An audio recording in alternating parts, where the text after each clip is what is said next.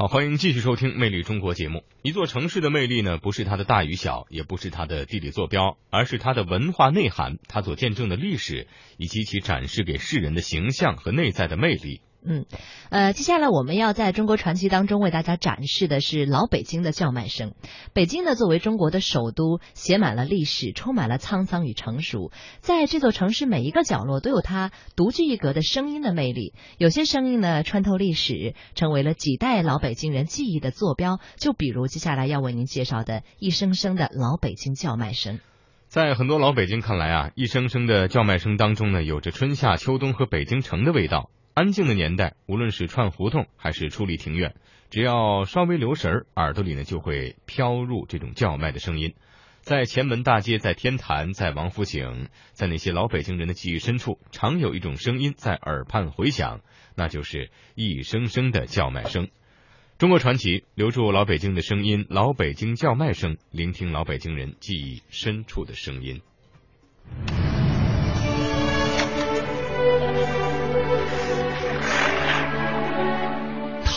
婉转悠扬，曾是数代北京人儿时的记忆。它韵律十足，体现着老北京的市井风情和文化韵味。它高亢回旋，穿透历史。体现出北京人骨子里的自信与从容。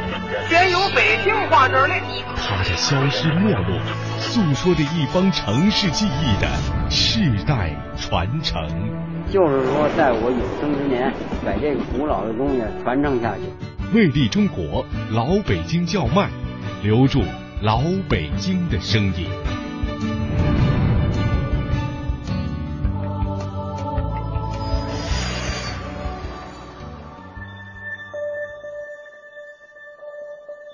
人们常说，一座城市的魅力不是它的大与小，不是它的地理坐标，而是它的文化内涵，它所见证的历史及其展示给世人的形象与内在的魅力。犹如《陋室铭》中所言：“山不在高，有仙则名；水不在深，有龙则灵。”在华夏大地上的每一座城市，都在以它独特的魅力吸引着来来往往的那些或走过或留下来的人们。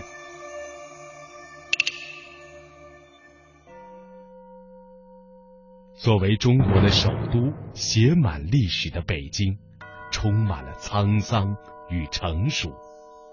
这座城市的每一个角落都有它独具一格的声音魅力。这些细微的声音，是温馨的细节，是记忆的坐标。不论是在家乡还是在异地，有时听到相似的、熟悉的声音，你就会想起，这里是北京。平平常常的生活，琐琐碎碎的事情，北京人就是这样过了一辈又一辈。北京城有达官贵人，也有普通百姓；有奢华的皇宫御苑，也有世俗的市井风情。夏日午后，耀眼的阳光穿越茂密树叶的缝隙，洒在四合院里。胡同深处传来卖爬糕、凉粉的清凉叫卖声，韵味悠长，顿时一扫周身乏力，思想豁然开朗。这是北京文化人王开林先生在他的《天上的那些事儿》一书中，关于一个多世纪前老北京文人生活的真实描述。安静的年代。无论串胡同还是伫立庭院，只要稍留神，耳朵里就会飘入它们。在前门大街，在天坛，在王府井，在那些老北京人的记忆深处，常有一种声音在耳畔回响，那就是一声声的叫卖。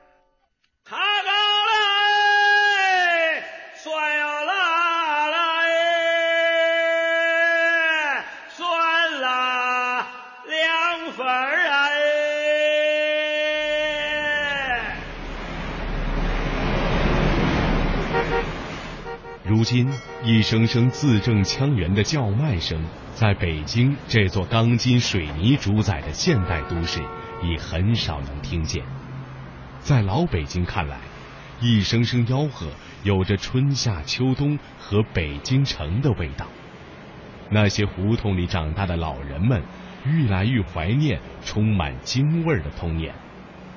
而听那真正或嘹亮悠扬，或低回婉转，或沙哑短促的叫卖声，在吃着那香甜可口、地道充满风尘气的小吃，如今只有在话剧的舞台上才能感受得到。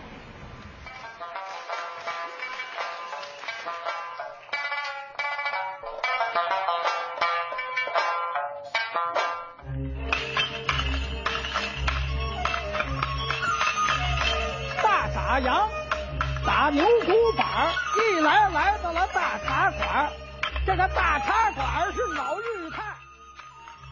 这是已经八十多岁高龄的表演艺术家蓝天野在二零一二年参加一档电视节目时讲到的关于老北京叫卖的故事。自一九五八年开始，他就与于世之、郑荣、黄宗洛等老一辈艺术家们，在老舍先生编著的《茶馆》中出演角色，一演就是三十四年。到一九九二年告别演出时，一共演出了三百七十四场。一九九九年，濮存昕、梁冠华、杨立新等人艺年轻一代又将茶馆接了过来。新版茶馆接力，使这部戏的演出场次超过了六百场，成为中国目前演出场次最多的话剧之一。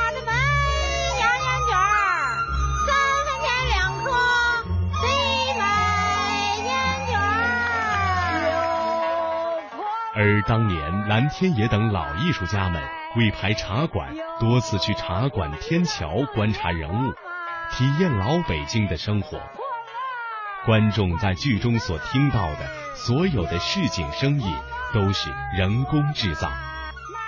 如今话剧茶馆在国内话剧界的影响力是不言而喻的，几乎剧中每一个细节都力求与老板一致。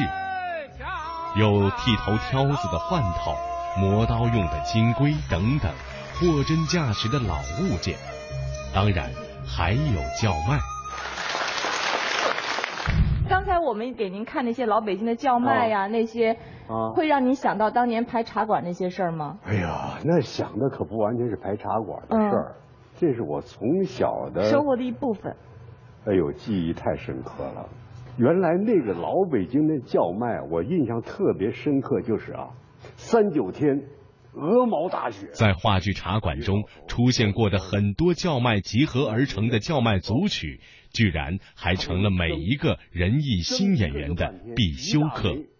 叫卖声也成为了茶馆的标志性场景再。给你蒸两个半个多小时，在这下的大雪天儿身上穿的破破烂烂，这个印象太深刻了。当年老北京有一个形容，叫“无风三尺土，有雨一街泥”。老北京除了就是这个东南东四、西单西四，呃，长安街，就这几个算是硬的路面，其他的胡同也好，街也好，全都是土路。就是那种庙会上，哎呦，那吃那小吃啊，明显的这风那个那那别去撒别撒胡椒盐了，一层您吃吗？吃，那还顾得上那个 啊？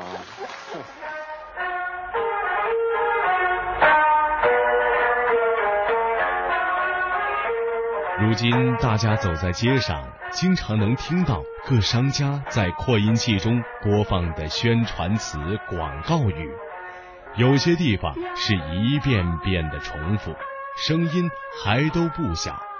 然而，就算是当今的北京人，也不容易听到原汁原味的北京老话了，更甭提五行八作那些多姿多彩的吆喝。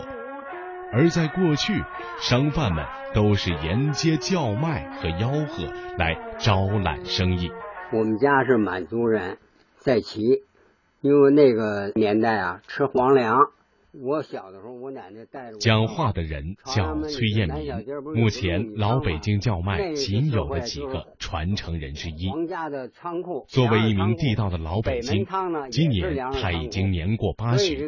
老人告诉我们，由于那时家境破落，从十岁开始，他开始做小买卖，一声声叫卖也是从那时开始学的。皇帝朝代灭亡了以后啊。我们也就失败了，在这个生活方面啊，就破落了。破落以后怎么办？那个家里人口又多，我爷爷、我奶奶，我们这个好几个弟兄好几个，所以呢，就是说，嗯，以什么为生呢？